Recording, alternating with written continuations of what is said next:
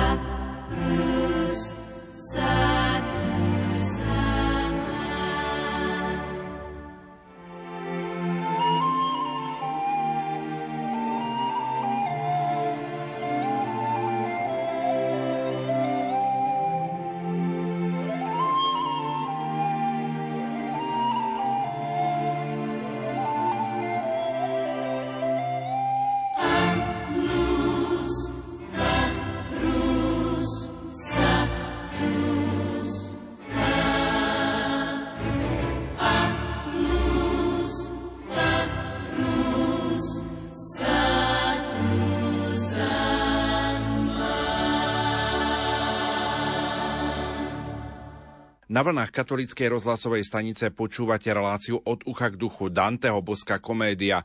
Čas Peklo, spev 15. Marek Iskra a Ivo Novák sú naši hostia v štúdiu Rádia Lumen a my sa už zahlbme do 15. spevu, do prvej tercíny. A jeden z tých tvrdých brehov nás už unáša a potok parov cloní pred iskrami, vodu i hrádze tým, že oheň uháša. Takže Dante spolu s Virgiliom, ako to už bolo povedané v 14. speve, vyšli z lesa samovrahov a prichádzajú na pláň, na ktorú padajú vločky, horiace vločky iskier a ohňa. Ich samotných však chráni ich to, že idú po takej hrádzi, nejdú teda po tému piesku, na ktorý dopadajú tie horiace iskry, idú po hrádzi, riečky, ktorá je vlastne ako keby variaca sa krv a pary tejto riečky zahášajú iskry, ktoré sú nad nimi. Takže chráni ich nohu pred ohňom. Hrádza, po ktorej idú, a ich hlavu pred ohňom, tie pary, ktoré sa vyparujú z ohňa.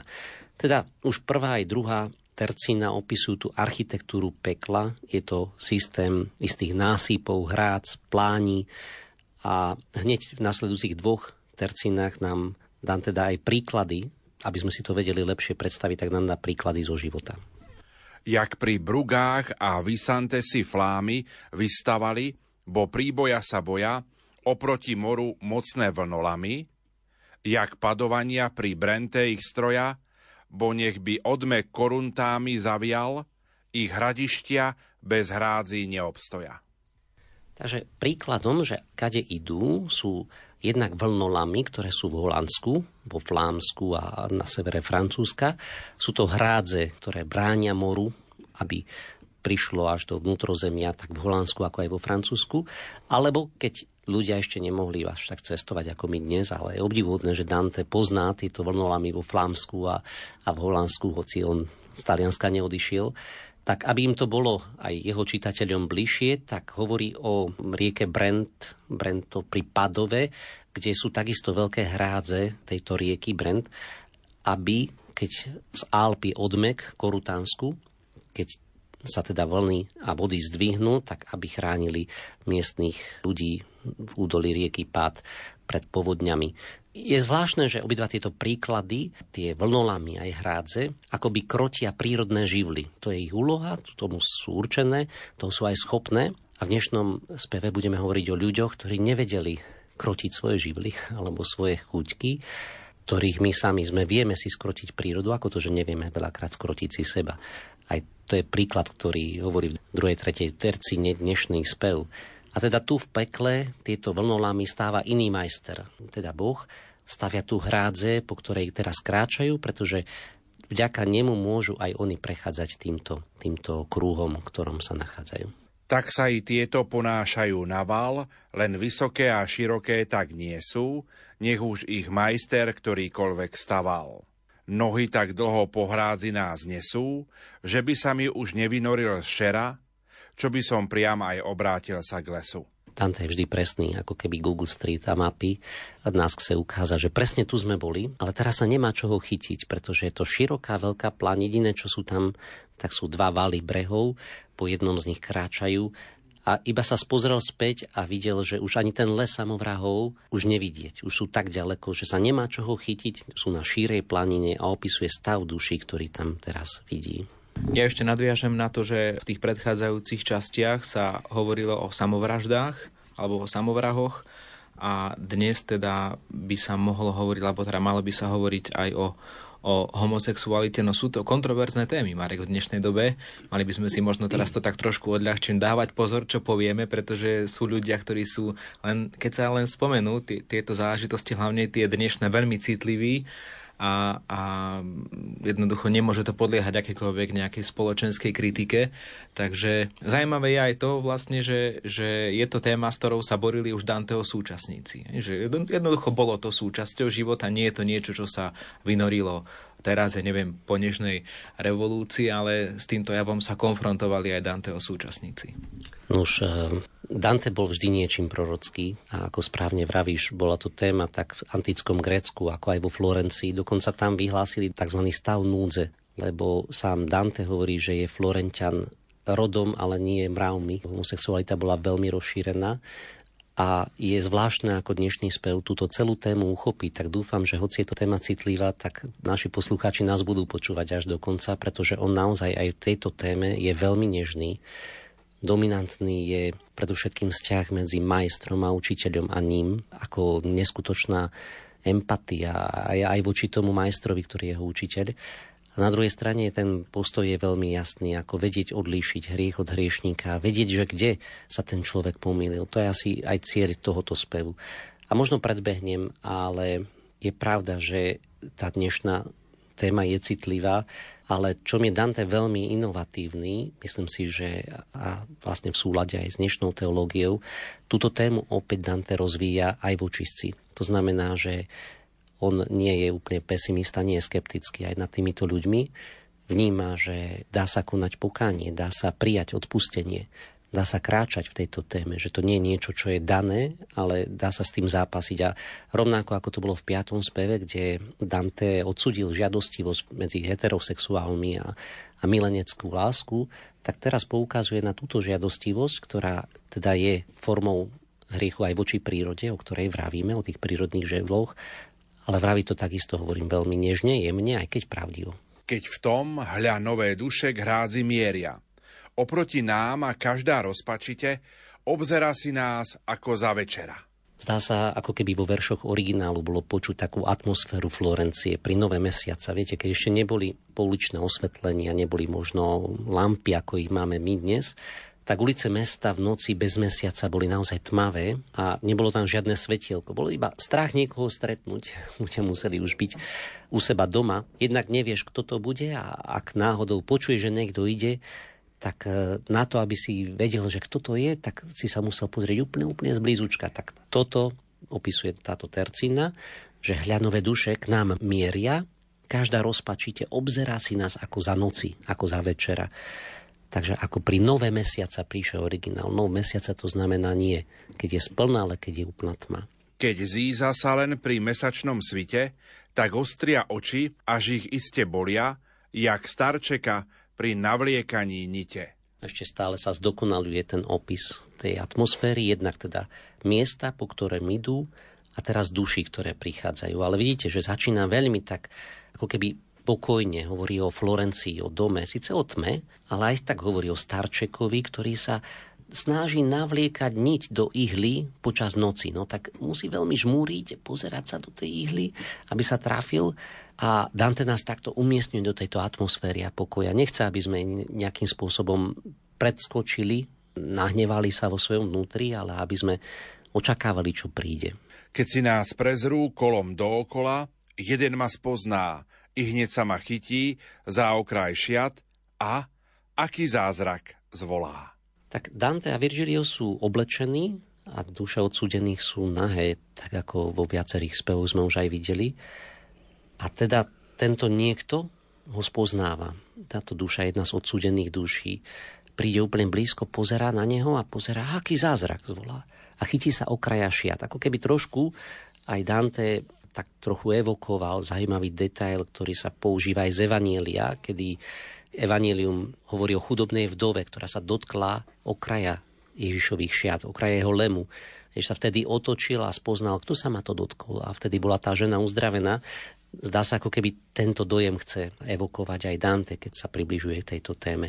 Takže jedna z tých duší veľmi nežne príde, pozerá do jeho očí, dotkne sa jeho šiat a povie, aký zázrak. Vystiera dlaň a zrak môj roztržitý skúma tú tvár ako spálenište, no nezabránil výzor ohňom zritý. Dante ešte stále nepoznáva túto dušu, musí si poskladať svojich známych takých pomalých kúskoch, pozera na ňu, pomyslite, že vidí tvár, ktorá bola už znetvarená rokmi padajúcim ohňom, takým chumačíkmi, ktoré teda tam padali. Pozerá na neho a nakoniec sa mu to aj naozaj podarí. V tej nasledujúcej tercine ho rozozná. Spoznať mi ho a poznajúc ho iste, skloním sa nad tvár spečenú a chudú a odvetím. Ser Brunetto, to vy ste? No, a predstavte si, že nájdete niekoho, koho milujete na tak hroznom mieste, a taliančina zachytáva nielen to zdesenie z tej osoby, ktoré Dante rozoznal ako svojho učiteľa, majstra, ktorého mal rád. Taliančina zachytáva aj zdesenie z toho miesta, na ktorom je. V taliančine je originál, že odpovedal som, vy ste tu, ser Brunetto, vy ste tu, majstre. Navyše mu vyká mu, čo je vždy duša mu aj v pekle Dante týkal, tak teraz použije voji, dokonca ešte vznešenejšiu formu, by sme povedali, že oniká mu, že mimoriadne zdvorili aj voči tejto duši. A teda spoznáva Brunetta Latiniho. V čase Danteho Brunetta Latiniho poznali úplne všetky. V archívoch nie sú nejaké zmienky, že by bol homosexuálom, ale dnes sa našla jedna báseň iného básnika, ktorý napísal o jeho takýchto sklonoch aj samotnú báseň. No ale, hovorím, má voči nemu veľký rešpekt, nazýva ho ser, bol notárov a uznávanou osobou, bol dokonca v istom momente aj priorom, ktorý sa narodil v roku 1220, zomrel 1294, angažoval sa v politike, bol učiteľ, právnik, spisovateľ, autor diela Poklad, ktoré ešte bude v dnešnom speve spomínaný. To je taká ranná encyklopédia znalostí, pedagogiky, politiky, retoriky, vychádzajúca z Aristotelovej etiky, Nikomachovej, a veľký majster a učiteľ a zakladateľ univerzít, dalo by sa povedať skutočný intelektuál. My pri dnešnom nahrávaní máme aj také pomocné materiály, kde tie verše vlastne vidíme aj v spojení s rôznymi obrázkami a A tam ma naozaj zaujal aj ten kontrast, o ktorom Marek hovoril, a možno či si ho ani už tak neuvedomili pri tom rozoberaní jedného spevu za druhým, že skutočne tie duše, ktoré sú v pekle, sú nahé. A to zobrazenie je také skutočne, že naturálne a biedne. Biedne to pôsobí oproti teda oblečeným aktérom tej prechádzky v pekle. No a čo možno ešte k tomu zaujímavé povedať je to, že teda s veľkou úctou, ako si povedal ty, Marek, sa skláňa Dante k tomuto človeku, teda k svojmu priateľovi a učiteľovi. A to je možno asi aj kľúčom v tejto téme, že ak hovoríme o homosexualite, tak ako aj Dante, pokiaľ ho stretáva v tejto sfére, tak je k nemu veľmi úctivý. Hej? Že častokrát možno sme aj my, veriaci ľudia, tak neprávom obviňovaní, že keď niečo argumentujeme proti napríklad homosexuálnemu správaniu alebo nejakým prejavom, tak automaticky sme už nejakým spôsobom neúctiví. Niekedy sa to asi aj deje, áno, určite. Niekedy sme asi možno neúctiví v tej reči, ale na druhej strane len tá argumentácia proti nie je nejakým prejavom neúcty. No sám som teda zvedavý, že ako sa to rozbehne v tomto smere ďalej.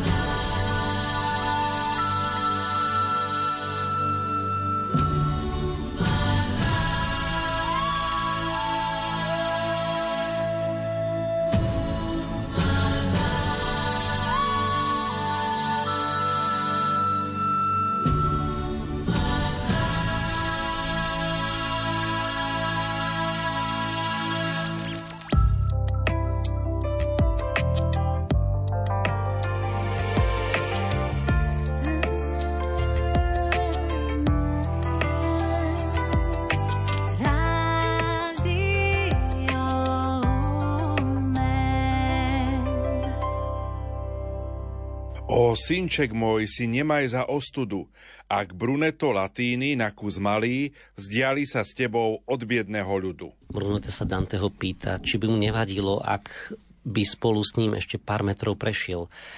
Ser Brunetto teda je florenský Guelf, je vzdelaný, angažoval sa v politike, ako som už vravel.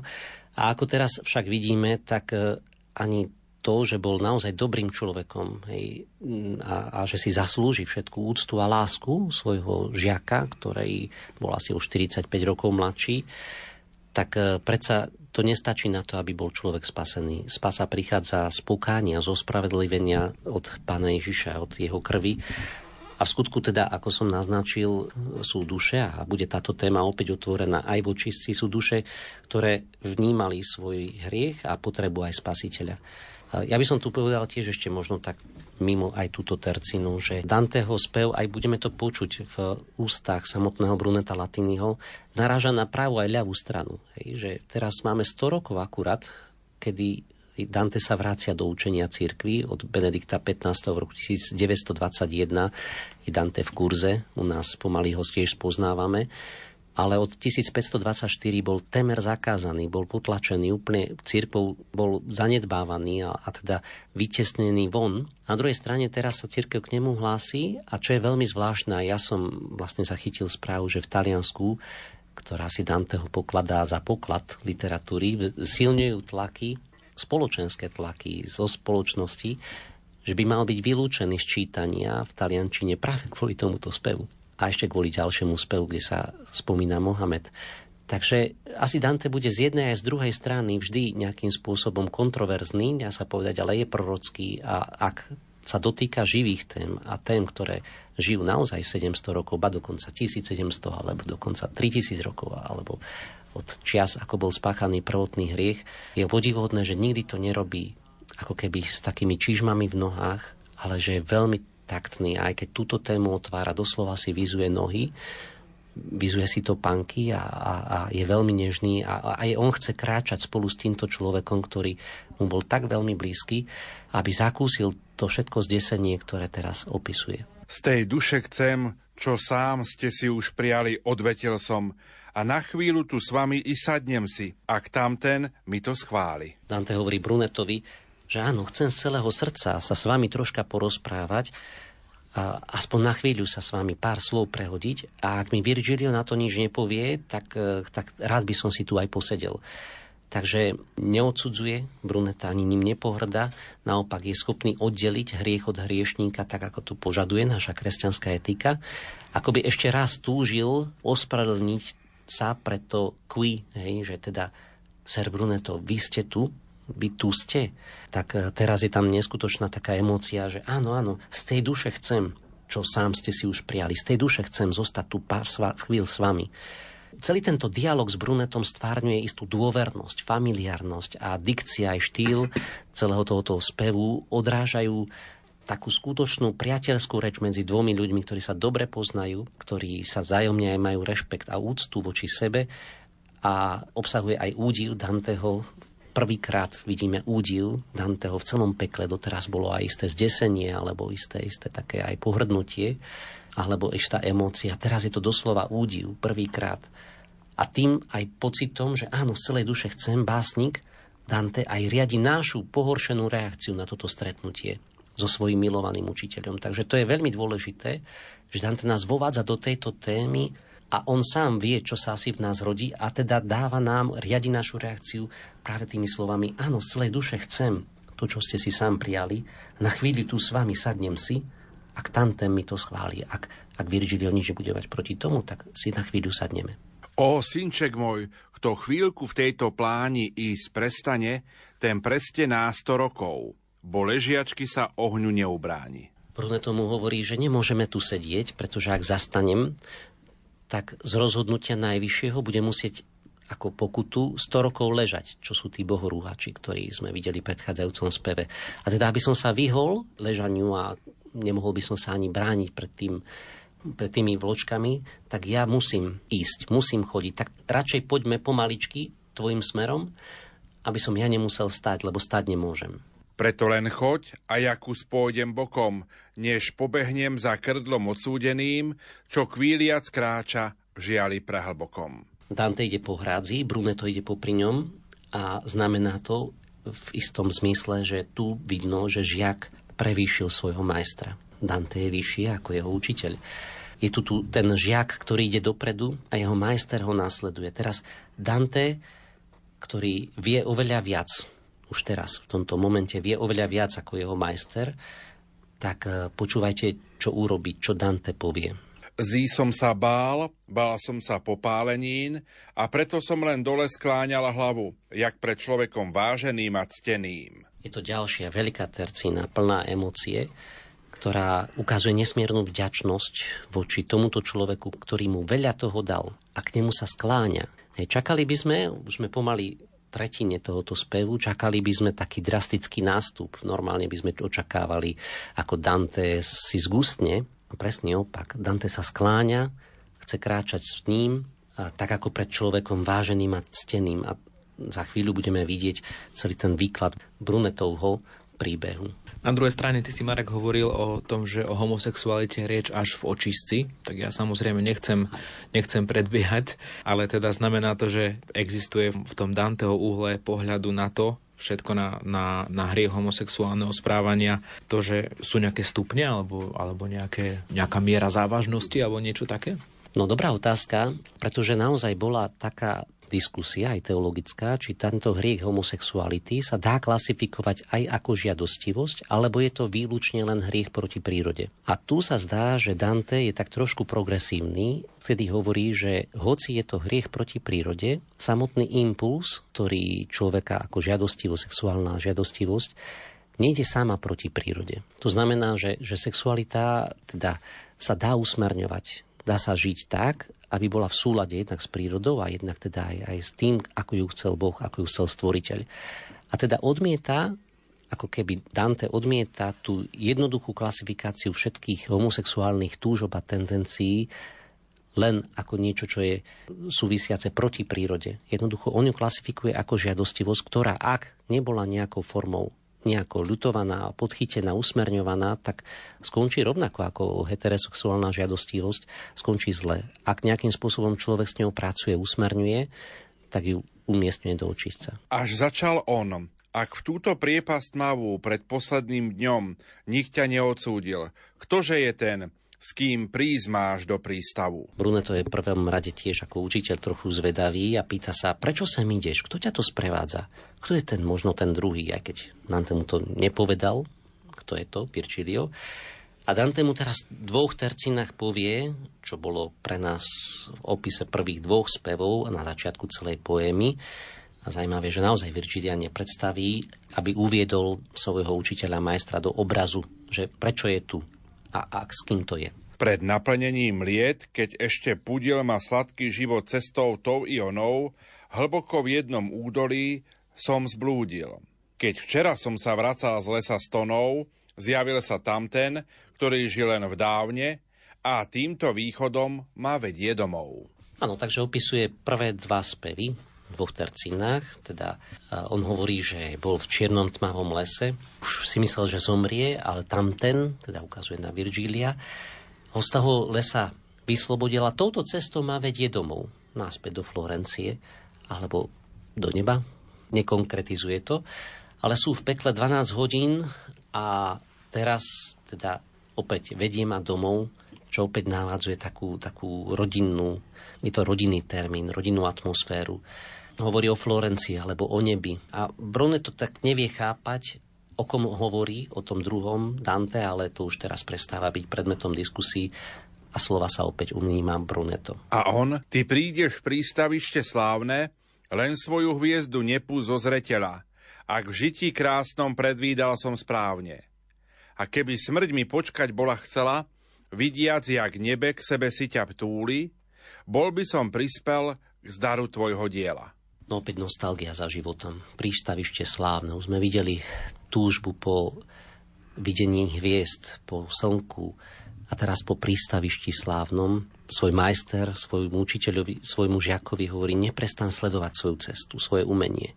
A taký paradox, že pekle spomína Brunetto krásne žitie. Keby smrť mi počkať bola chcela, tak tvojmu zdaru tvojho diela by som aj ja bol býval prispel. Ale nedarí sa mi. Čo je, ešte aj bude vidieť v tomto speve a je veľmi zvláštne, je, že keby sme sa spýtali, či bolo možné spoznať už v mladom, možno 20-ročnom Dantem jeho nadpriemerný intelekt, talent a zvláštne danosti za života, keď teda Brunetto zomieral, tak Dante bol asi takto mladý. Tak ako keby v týchto tercínach sám Dante dáva odpoveď, že áno, že jeho nadpriemerný talent bol jasný, už keď bol mladý. Je to také možno trochu odvážne, ale naznačuje to naozaj jeho talent a výnimočnosť, hej, učiteľa v politike. A samozrejme, tieto terciny napísal Dante a mohlo by to vyznieť tak troška samochválou. A na druhej strane píše to v čase exilu. Keď všetko stratil, tak tieto Dante, tieto terciny napíše vo chvíle, kedy žiadna výnimočnosť, ani obdiv možno, ktorý už my dávame Dantemu, on vtedy nezakusoval. Takže on dáva do úst svojho majstra také slová, že mu želá zdar veľkého diela, o čom sám by chcel prispieť, keby ešte bol býval žil. No zlostný ľud, ľud nevďačný, čo škúli, bo zišiel z dávnej Fiesole, jak z matky, a dodnes, čo si z hory má a žuli, za tvoje dobro zlo ti vráti z piatky. A správne, trpkým jarabinám štepi, na čo by dával figovník tvoj sladký. Takže hovorí o Florenťanoch, zvlášť o jednej skupine miestnych obyvateľov, a to síce o takej skupine, ktorá zostúpila z Fiesoli, čo zišiel z dávnej Fiesoli jak z matky, ktorí boli drsní, nevďační, podozrievaví, čo teda škúlili a srdce mali ako zo žuli. Dodnes majú čosi z hory a niečo z žuli. Tak Brunetto mu hovorí, vieš, sú istí ľudia, ktorí sú nevďační, čo škúlia po tvojom dobre a po tvojom talente, ktorí ti závidia a za dobro sa ti odplacajú zlom. Od nich musíš odísť, nemáš pri nich čo robiť, lebo ty si príliš sladký a tvoj štýl je príliš vysoký a čistý, dôstojný, si politické a intelektuálne z iného cesta a nemôže sa predsa naštepiť sladký figovník na trpkú jarabinu. Takže on to tak hodnotí. A opäť, ak sme aj pri tom hodnotení možno aj homosexuality, ako sa nám možno naozaj veriacim stáva, že ako keby hodíme všetko do jedného koša, tak na druhej strane ako keby tento človek, ktorý mal svoju nezriadenú žiadosť, ale isté je, že je mimoriadne citlivý, empatický a žičlivý. A z jeho úst práve také obvinenie na slepotu, lakomstvo, závisť, pýchu, hnev, ktorá ovláda nás všetkých, sa naozaj ťažko počúva. A má pravdu Brunetto. A jednoducho nemôžeme hovoriť iba o jednom typu hriechu. A Brunetto nám dáva, nám, ktorí sa snažíme žiť svoj život, nám dáva jasné zrkadlo. Bo je to ľud až príslovečne slepý, lakomstvo, závisť, pýcha trie v tom dave, nech na teba ich mrav sa nenalepí. Takže ľudia sú chamtiví, závislí, pešní, od ich zvykov sa snaž vyšmyknúť. Tak je to taký skutočný dar učiteľa, hej, taká útecha, opora v jeho práci, kedy mu povie, že pozri sa, tieto nepriateľstvá tu máš, ale buď nad nimi. Je to dar jeho viery, učiteľa voči žiakovi, ktorá ti umožní pokračovať aj cez prekážky. A je to také hlboké darovanie útechy a dôvery zo strany Brunetta svojmu žiakovi Dantemu. Aj dôvery, že je schopný preklenúť aj všetky tieto prekážky, ktoré mu dávajú obyčajní ľudia. Ty si, Marek, spomínal, že už teda zvažujú v Taliansku, že by nedávali čítať deťom v školách Danteho Božskú komédiu kvôli tomuto spevu, ale ja stále tak akože hľadám nejaký ten moment, že prečo, čo by v tom malo byť konfliktné, lebo ja si myslím, že taký bežný čitateľ bez výkladu a bez nejakých komentárov by možno ani nezbadal, že toto je spev, ktorý naráža práve na túto tému homosexuality. Ja si to isté myslím, že cirkev v roku 1524, keď jeden z kardinálov napísal posudok na toto dielo, napísal ju veľmi negatívny, tak na niekoľko storočí stratila schopnosť reflektovať toto dielo a tiež bezdôvodne. Jednoducho, presne to nám ako keby aj sám Brunetto hovorí, že za tvoje dobro budeš pociťovať nepriateľstvo z jednej aj z druhej strany. V skutočnosti každý, kto číta toto dielo, tak musí byť unesený jeho láskou a jeho dobrotou a jeho schopnosťou prejsť aj cez tieto ťažké témy, jednak aj priamo pomenujúc problém, ale aj s veľkou empatiou a s veľkou láskou. My si v tejto chvíli opäť trochu zahráme a po pesničke budeme v rozoberaní 15. spevu pokračovať.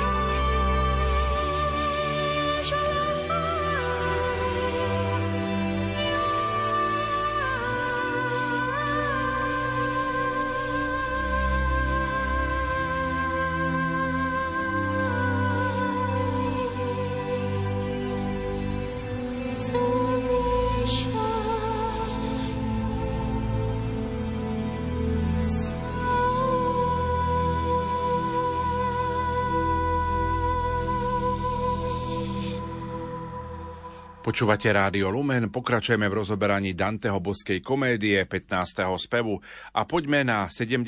verš a ďalšiu tercínu. Osud tvoj vedie si ťa k takej sláve, že obe strany budú z tvojej stravy chcieť jesť, no kozol nepríde tu k tráve. Nech si ten statok fiesolanský spraví krm zo seba a netýka sa byle, ak dáka na ich hnojisku sa zjaví. Presne to, čo sme vraveli už pred pesničkou, že obe strany z tvojej stravy chcieť budú jesť, no kozol nepríde tu k tráve. Hej? Takže ako keby naozaj, že v tej histórii ako keby chceli aj ako keby cirkev pranierovať také nedostatky veriacich, alebo na druhej strane nejakým spôsobom ľudia pranierovať cirkev vďaka Dantemu a nemôže sa to tak robiť. Nemôže sa to tak robiť a to hovorí dneska teraz, teda v týchto slovách Brunetto, osud ťa vedie k takej sláve, že obe strany budú z tvojej stravy chcieť jesť. Použiť Danteho proti tomu druhému a takto sa to nesmie. Ani my nemáme teraz tento záujem, ani nemáme túto túžbu použiť Danteho proti niekomu a ani sa to nemá robiť, ani sa to nesmie. Čo je zaujímavé je, že Brunetto tu pranieruje tvrdosť, hrubosť, závisť, slepotu, dá sa povedať väčšiny z nás. Vidieť, ako je on jemný, empatický, žičlivý, hej, dobroprajný a snaží sa rozvíjať a chrániť Danteho nadanie ako spisovateľa, básnika, politika, ktorému žehná a praje. Hej. A to je dojemné na majstrovia. Dalo by sa zase rozvinúť celú tú tému učiteľ, žiak, ktorú možno aj Ivko ako pedagóg by mohol uchopiť, že prečo je to tým, že učiteľ dneska nie je schopný vyvolať v žiakoch túto stopu, ktorú nechal aj Brunetto vo svojom žiakovi Dantem. Ako keby učiteľ nemal autoritu žiakov? Ja som veľmi krátko učil na jednom gymnáziu, lebo však ja som vyštudovaný učiteľ a nie žurnalista, teda sa priznám. A ja osobne si pamätám na takých učiteľov, napríklad aj zo základnej školy, ktorí boli naozaj takí, že aj si vedeli akoby tak urobiť poriadok, že nemali len to také nejaké, by som povedal, kamarátske priateľstvo so svojimi žiakmi, ale jednoducho ten učiteľ bol niekde, akoby tak na piedestáli, boli to aj fundovaní učitelia. A tí učitelia napríklad ku mne sa vedeli tak skloniť v určitých etapách môjho života v škole. Že keď videli, povedzme, že idem na nejakú, rozmýšľam o nejakej škole vysokej, tak práve tí, možno tí prísni, tí nároční, hodili so mnou, tak povediať, hodili so mnou reč, ktorá stála za to. Že bola to taká dobrá debata. No ja, čo som krátko učil, tak môže byť problém trošku, áno, aj tá autorita, že dneska mnohí žiaci tak očakávajú, že ten dobrý učiteľ by mal byť kamarát, mal by si so žiakmi potýkať, ale to už sa otvárajú trošku zase také iné témy. A zdá sa, že z tohto prostredia častokrát nevychádzajú tie také vzťahy, ktoré by zostali aj po tých študijných časoch, že tí žiaci nie sú v kontakte s tými učiteľmi a nemajú ich ako nejakých, by som povedal, že sprievodcov životom, ako to vidíme v tomto príbehu, kde sa teda Dante nečakane v pekle stretáva so svojím učiteľom, ale majú si čo povedať. Ja neviem, či si dnes majú čo povedať učitelia a žiaci, ktorí sa stretnú, ja neviem, po 10 alebo po 15 rokoch, možno či viac ako na 5 minút. Bolo krásne, že aká mu vyká, aká je tá úcta voči majstrovi. Hej, vidno tu teda majster Brunetto, vy, alebo oni by sme preložili. Oni ste tu, vy ste tu. Takže je celá táto téma uchopená veľmi pozitívne, ako keby na tej mape srdca, mape lásky, tak Danteho ako aj Brunetta sa stretli tieto dve miesta, hoci nie v tej neresti, ktorá jedného z nich spaľovala, ale sú skutočnými pokladmi pre seba navzájom, hoci v osobnom živote Brunetto tieto predispozície ku citlivosti rozvinul doslova proti prírode, čo je na jeho škodu, ale určite nie na škodu jeho žiaka Danteho.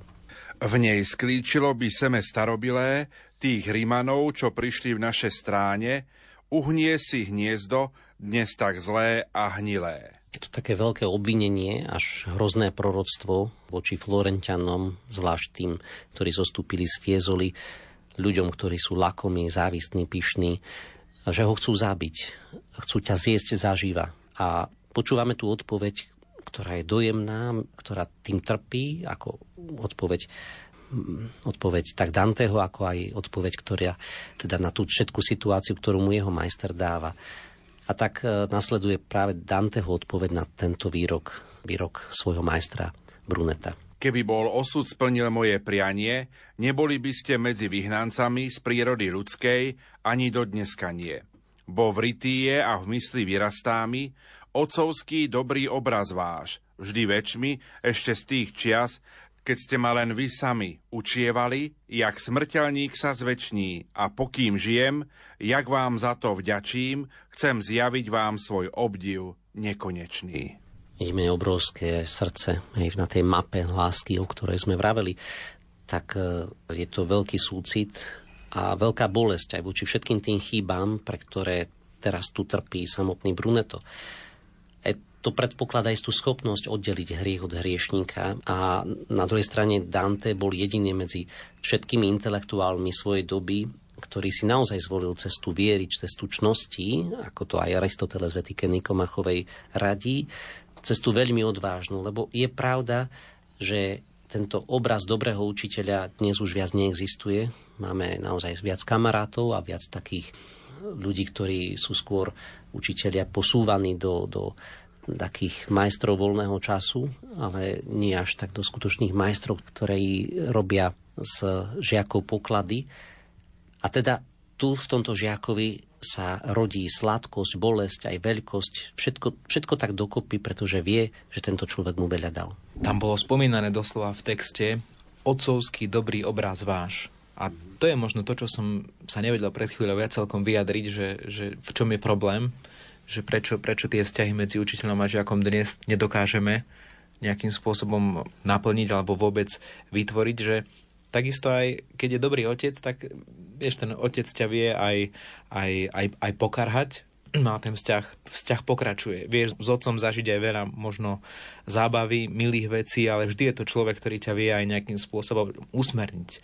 A asi aj všetci, ktorí vychovávajú, tak alebo sú odborníci na výchovu, varujú teda, aby otec nebol len kamarátom rovnocenným svojim deťom, ale aby bol im aj autoritom, vedie to nejako skombinovať. Takže asi ten dobrý otcovský obraz, to bolo to podstatné, čo zanechal tento učiteľ v Dantem ako niečo výnimočné. Aj keď treba povedať, že Dante neneguje peklo, že on zažíva, nechal tento obraz, lebo on nemal skúsenosť, ako Dante nemal také pohoršenie mravné od svojho majstra. Takže Dante neneguje peklo, opisuje ten popálený obraz Brunettovej tváre, ale spomína si na dobrý obraz sťaby otca, ako keď bol jeho učiteľom a majstrom. Teda odhalí svoj bôľ srdca, ktorá ešte stále miankora, ešte stále má tú bolesť, keď píše túto báseň, ešte stále ho to bolí, že ten dobrý obraz otca teraz vidí takto popálený. Takže je tam sladkosť aj bolesť, veľkosť, aj to večné zatratenie dokopy a zároveň ako tá túžba Danteho, hej, vidíte to tiež, zjaviť niečo, obdiv nekonečný, spomenúť ho vo svojom diele, aby všetko to dobre, čo dostalo od svojho učiteľa, zostalo naveky v dobrom, aj na to sa spomínané. Tak tá nekonečnosť a tá večnosť, aspoň v tom, že budeme sa pripomínať dobro, ktoré urobil Brunetto Dantemu. Predpoveď vašu s ďalšími si značím, nech zjasní mi ju pani vo výslní, s úsmevom od hviezd jasnejším a sladším. A keď bol Brunetto tvrdý, lebo mu predpovedal, že narazí na jednu aj na druhú stranu, tak Dante mu odpovedá jemne a v tom aj spočíva isté kontrapaso voči tej hrubosti ľudí. Je tu jemnosť, aj v myšlienkach dokonca, a odvaha konať podľa viery, vidieť nádej, teda, že aj keď sa tak stane, tak verím, že tam pani na výslní, ktorá je od hviezd s úsmevom jasnejším a sladším, mi napriek všetkým tým prekážkám otvorí tú cestu a ja chcem kráčať podľa vlastného svedomia naďalej. Len vedzte tiež, že nech sa hočo splní, ak svedomie ma inak neprinúti, príjmem už každý vrtoch od fortúny. Nie prvý raz som čul jej záloh krutý, nuž nech ja chce si kolom zvrta hbito a sedliak svojou motikou nech krúti. Dve terciny, ktorý hovorí, že nech sa stane, čo sa stane, chcem sa riadiť podľa zásad vlastného svedomia. Už mi to raz bolo povedané, ba dokonca nie raz, že za to, čo tu som videl a keď sa vrátim, že ma nečaká nič dobrého, ale som ochotný riadiť sa vlastným svedomím. Nech si už sedliak motikou akokoľvek krúti, ale ja budem jasný. Tu obrátil sa voca ostražito, no prešiel iba s pripomienkou púhou, počúva dobre, kto si poznačí to. Taký milý detail, že Virgilio teraz bol v trochách vpredu a v tomto speve naozaj nič nevraví Virgilio, tak keď počul, ako Dante hovorí, že sa bude riadiť vlastným svedomím, tak sa obzrel a otočil sa dozadu, pozrel sa na mňa, a potom povedal, dobre počuj, čo si povedal. Ty sám, dobre si zapamätaj, čo si povedal. Pamätaj si to, lebo sa ti to ešte zíde. A šiel som ďalej sprevádzaný struhou a chcel som zvedieť od Brunetta mená znamenitých a známych jeho druhov. Takže hoci Dante bol oslovený Virgiliom, ale napriek tomu je tak veľmi oslovený práve rozprávaním sa s Brunettom, že tejto poznámke od Virgilia nevenuje až taký, teraz nevenuje pozornosť. Naopak pokračuje rozhovore s Brunettom a chce vedieť, či medzi tými všetkými sodomitmi, ktoré prešli okolo, či je niekto ešte známy, o kom by mal vedieť. Mnohí v tom húfe veľa neznamená a radšej o ňom pomlčať, no inak väčšina z nich je vážená a ctená. Je ich tam veľa, ale asi je lepšie mlčať o všetkých tých. Na druhej strane asi aj preto je lepšie mlčať, lebo väčšina z nich sú to ľudia vážení a ctení. Čas míňa sa, nuž celku vec môj synak. Tu k duchom slávnym učeným sa hlásim, ktorých tá istá poškvrnila vina. V talianskom origináli je tam napísané, že tí vážení a ctení ľudia sú literáti, intelektuáli, pedagógovia. My máme v slovenskom preklade duchom slávnym, učeným sa hlásim, ktorých tá istá poškvrnila vina. Teda sme tu s jedným a tým istým problémom. Ľudia vážení, ctení, intelektuálni, literáti, pedagógovia.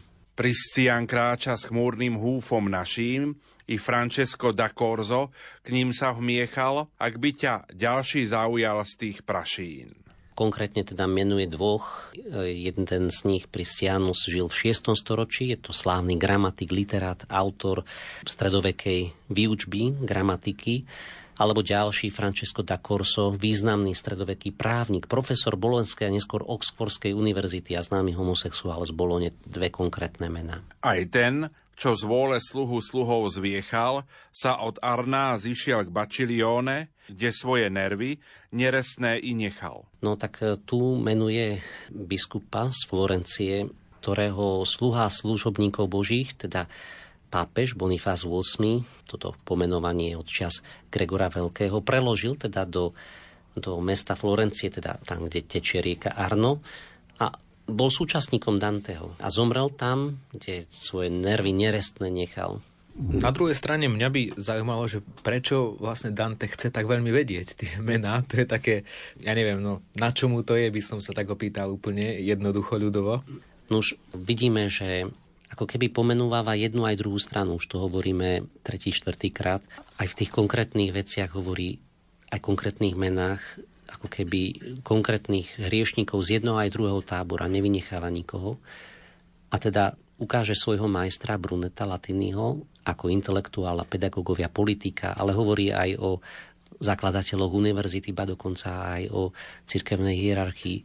Ako keby naozaj neresť sa môže namotať na každého človeka a otázka usmernenia, že ako konať s impulzívnosťou, žiadostivosťou, je tým najväčším umením, najväčšou pedagogikou, najväčšou čnosťou a k tomu nás asi chce viesť, že teda, aby aj sme tak trochu vstúpili do tej drámy, lebo celý spev zatiaľ sme vstúpili skôr tak moderovane do celej tej téme homosexuality, len sme sa k nej viac priblížili, ako o nej hovorili. A ďalší hrad tu v biede ešte to nie, no musím ísť, bo tamhla vidím synu, dvíhať sa dym a v dyme nové tvone. S tým ja nesmiem vstúpať na pieštinu, nech poklad môj ti bude spoločníkom, v ňom živý som a nemám žiadosť inú. Hovorí mu Brunetto, že musím už ísť, lebo tam na druhej strane za mnou vidieť už stúpať prach inej skupiny sodomitov, do ktorej ja už nepatrím a nesmiem sa s nimi spojiť a teda musím dobehnúť tú svoju skupinu. A Brunetto má jedinú prosbu, aby spomenul jeho dielo Tesoro, Poklad. To je jeho dielo, pretože aspoň týmto spôsobom zostane Brunetto na zemi nesmrteľný. A teda Brunetto Latini prosí Danteho, urob ma nesmrteľný, spomeň vo svojom diele moje dielo Poklad. A Dante tak urobil, hoci on sám nevedel, že my budeme jeho dielo čítať teraz po 700 rokoch od jeho napísania a všetci by boli bývali zabudli na Brunetta Latiniho, keby ho Dante nebol býval spomenul v komédii. A takto vieme aj o ňom, aj samozrejme o Dantem. Bežať sa dal a zdal sa závodníkom, čo o zelenú látku v beh sa dáva, vo Verone. A bol to taký výkon, čo víťazí, čo závodne prehráva. Finálna scéna. Brunetto sa otočil a začal bežať za svojou skupinou ako ten, čo víťazí. Hoci paradoxne je teraz posledný v tom celom tej skupine a dáve. Ale Dante hovoril, že teda bežal ako ten, kto závodne prehráva. Je to taký povestný beh, aj vo Florencii sa behal beh zelenej látky, kedy bežci bežali nahý a ten, kto prišiel posledný, tak vyhral kohúta, ktorý kikiríkal a on s ním musel obísť aj celú Veronu, a teda mesto, ktoré sa konali tieto behy. No a keď Brunetto však začne bežať, tak uteka tak rýchlo, ako ten, čo závod víťazí a ktorý závod neprehráva. To je finálny verš, ktorom hovorím, že ani sme nevstúpili možno do samotného jadra hriechu homosexuality, skôr sa k nemu približujeme tou empatiou a emóciou, ktorá je dominantná medzi učiteľom a žiakom.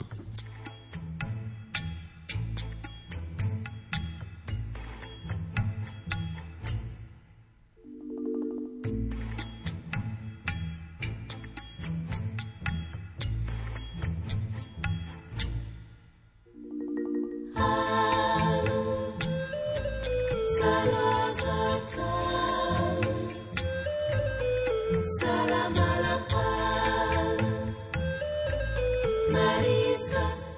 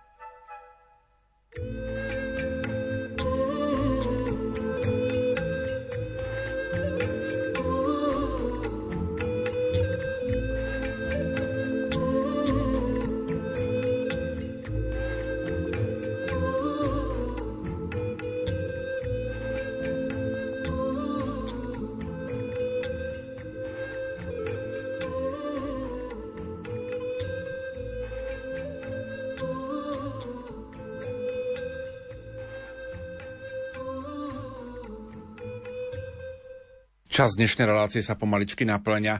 Ako by sme možno zavrali tento 15. spev Danteho Božskej komédie v časti Peklo? Tak je to kontroverzná téma a možno niekto ste čakali na začiatku relácie, že tu zaznejú nejaké odsúdenie, ako by sa teda patrilo na katolícku cirkev a tak ďalej. Ale vidíme, že Dante naozaj, ako Marek povedal, dáva skôr iba taký možno úvod tomuto celému. A teda aj moja otázka znie, Marek, že ešte to bude pokračovať? Ešte sa tejto téme chce nejako ďalej venovať Dante? Ešte neodídeme z planiny, pomedzi hriešníkov proti prírode. V tom ďalšom budeme vidieť aj inú skupinu, ešte Sodomie. A budeme vidieť aj hriechy proti prírode, proti práci, proti úžerníkom a korupčníkom, ktorých tiež pokladá za tú istú skupinu. Takže áno aj nie. Akože Dante je veľmi taký rozlišujúci, že teda budeme niečo vidieť, ale opäť nebudeme vidieť nič také, čo by nejakým spôsobom bola potrava pre nešľachetné a nízke pudy niekoho, kto by chcel zgustnúť na tom, čo Dante opisuje a použiť to, či už proti Dantemu, alebo proti cirkvi, alebo proti homosexuálom, ako v tom je Dante majster. Našimi hostiami boli Marek Iskra, farár v Priechode, a kolega Ivo Novák z redakcie. Za pozornosť vám ďakujú majster zvuku Marek Rimóci, hudobná redaktorka Diana Rauchová a moderátor Pavol Jurčaga. A v tejto chvíli má slovo opäť Marko Rozkoš z Divadla Jozefa Gregora Tajovského vo Zvolene, ktorý nám tento 15. spev z Danteho Božskej komédie Šťastí Peklo prednesie. Nech sa páči, majstre, máte slovo.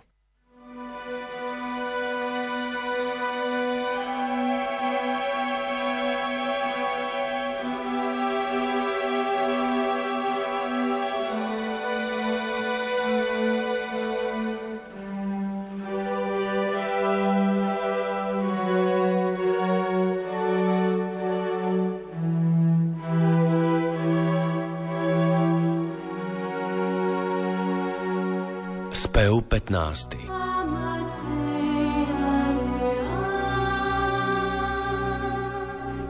A jeden z tvrdých brehov nás už unáša. A potok parou cloní pred iskrami vodu i hrádze tým, že oheň uháša. Jak pri Brugách a Visante si flámy vystavali, bo príboja sa boja oproti moru mocné vlnolami. Jak padovania pri Brente ich stroja, bo nech by odmek korutanmi zavial, ich hradišťa bez hrádzí neobstoja, tak sa i tieto ponášajú na val. Len vysoké a široké tak nie sú, nech už ich majster ktorýkoľvek staval. Nohy tak dlho po hrádzi nás nesú, že by sa mi už nevynoril z šera, čo by som priam aj obrátil sa k lesu. Keď v tom hľa, nové duše k hrádzi mieria oproti nám a každá rozpačite obzerá si nás ako za večera, keď zíza sa len pri mesačnom svite. Tak ostria oči, až ich iste bolia, jak starčeka pri navliekaní nite. Keď si nás prezrú kolom dokola, jeden ma spozná. I hneď sa ma chytí za okraj šiat a aký zázrak zvolá. Vystiera dlaň a zrak môj roztržitý skúma tú tvár, tvár ako spálenište. No nezabránil výzor ohňom zrytý spoznať mi ho a poznajúc ho iste, Skloním sa nad tvár spečenú a chudú a odvetím: Sér Brunetto, to vy ste? Ó, synček môj, si nemaj za ostudu, ak Brunetto Latini na kus malý vzdiali sa s tebou od biedného ľudu. Z tej duše chcem, čo sám ste mi už prijali, odvetil som, a na chvíľu tu s vami i sadnem si, ak tamten mi to schváli. Ó, synček môj, kto chvíľku v tejto pláni ísť prestane, ten prestená 100 rokov bo ležiačky sa ohňu neubráni. Preto len choď, a ja kus pôjdem bokom, než pobehnem za krdlom odsúdeným, čo kvíliac kráča v žiali prehlbokom. Zísť som sa bál. Bál som sa popálenín a preto som len dole skláňal hlavu, jak pred človekom váženým a cteným, až začal on: Ak v túto priepasť tmavú pred posledným dňom nik ťa neodsúdil, ktože je ten, s kým prísť máš do prístavu? Pred naplnením liet, keď ešte pudil ma sladký život cestou tou i onou, hlboko v jednom údolí som zblúdil. Keď včera som sa vracal z lesa stonov, zjavil sa tamten, ktorý žil len v dávne, a týmto východom ma vedie domov. A on: Ty prídeš v prístavište slávne, len svoju hviezdu nepusť zo zreteľa, ak v žití krásnom predvídal som správne. A keby smrť mi počkať bola chcela, vidiac, jak nebe k sebe si ťa túli, bol by som prispel k zdaru tvojho diela. No zlostný ľud, ľud nevďačný, čo škúli, bo zišiel z dávnej Fiesole jak z matky, a dodnes, čo si z hory má a z žuli, za tvoje dobro zlo ti vráti z piatky. A správne, trpkým jarabinám štepy, na čo by dával figovník tvoj sladký? Bo je to ľudaš príslovečne slepý.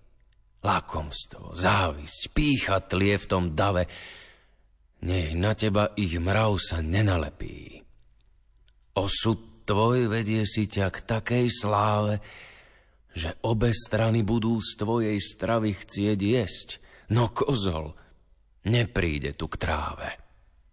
Nech si ten statok fiezolanský spraví krm zo seba a netýka sa byle, ak dáka na ich hnojisku sa zjaví. V nej vzklíčilo by seme starobilé tých Rimanov, čo prišli v naše stráne uhniesť si hniezdo, dnes tak zlé a hnilé. Keby bol osud splnil moje prianie, neboli by ste medzi vyhnancami z prírody ľudskej, ani dodneska nie. Bo v rytí je a v mysli vyrastá mi otcovský dobrý obraz váš vždy väčšmi, ešte z tých čias, keď ste ma len vy sami učievali, jak smrteľník sa zväčšni. A pokým žijem, jak vám za to vďačím, chcem zjaviť vám svoj obdiv nekonečný. Predpoveď vašu s ďalšími si značím, nech zjasní mi ju pani vo výslní s úsmevom od hviezd jasnejším a sladším. Len vedzte tiež, že nech sa hocčo splní, ak svedomie ma inak neprinúti, príjmem už každý vrtoch od fortúny. Nie prvý raz som čul jej záloh krutý. Nuž nech, jak chce, si kolom zvrta hbito a sedliak svojou motikou nech krúti. Tu obrátil sa vodca ostražito, no prešiel iba s pripomienkou púhou. Počúva dobre, kto si poznačí to. A šiel som ďalej sprevádzaný stuhou a chcel som zvedieť od Brunetta mená znamenitých a známych jeho druhov. Mnohí v tom húfe veľa neznamená a radšej o ňom pomlčať, no inak väčšina z nich je vážená a ctená. Čas míňa sa, nuž v celku vec, môj synak, Tu k duchom slávnym, učeným sa hlásim, ktorých tá istá poškvrnila vina. Priscian kráča s chmúrnym húfom naším, i Francesco da Corso k ním sa vmiechal. Ak by ťa ďalší zaujal z tých prašín, aj ten, čo z vôle sluhu sluhov zviechal, sa od Arna a zišiel k Bacilione, kde svoje nervy nerestné i nechal. A ďalší rad tu v biede ešte to nie, no musím ísť, bo tam hľa vidím, synu, dvíhať sa dym a v dyme nové tône. S tými ja nesmiem stúpať na piesčinu. Nech poklad môj ti bude spoločníkom, v ňom živý som a nemám žiadosť inú. Bežať sa dal a zdal sa závodníkom, čo o zelenú látku v beh sa dáva vo Verone. A bol to taký výkon, čo víťazí, čo závod neprehráva.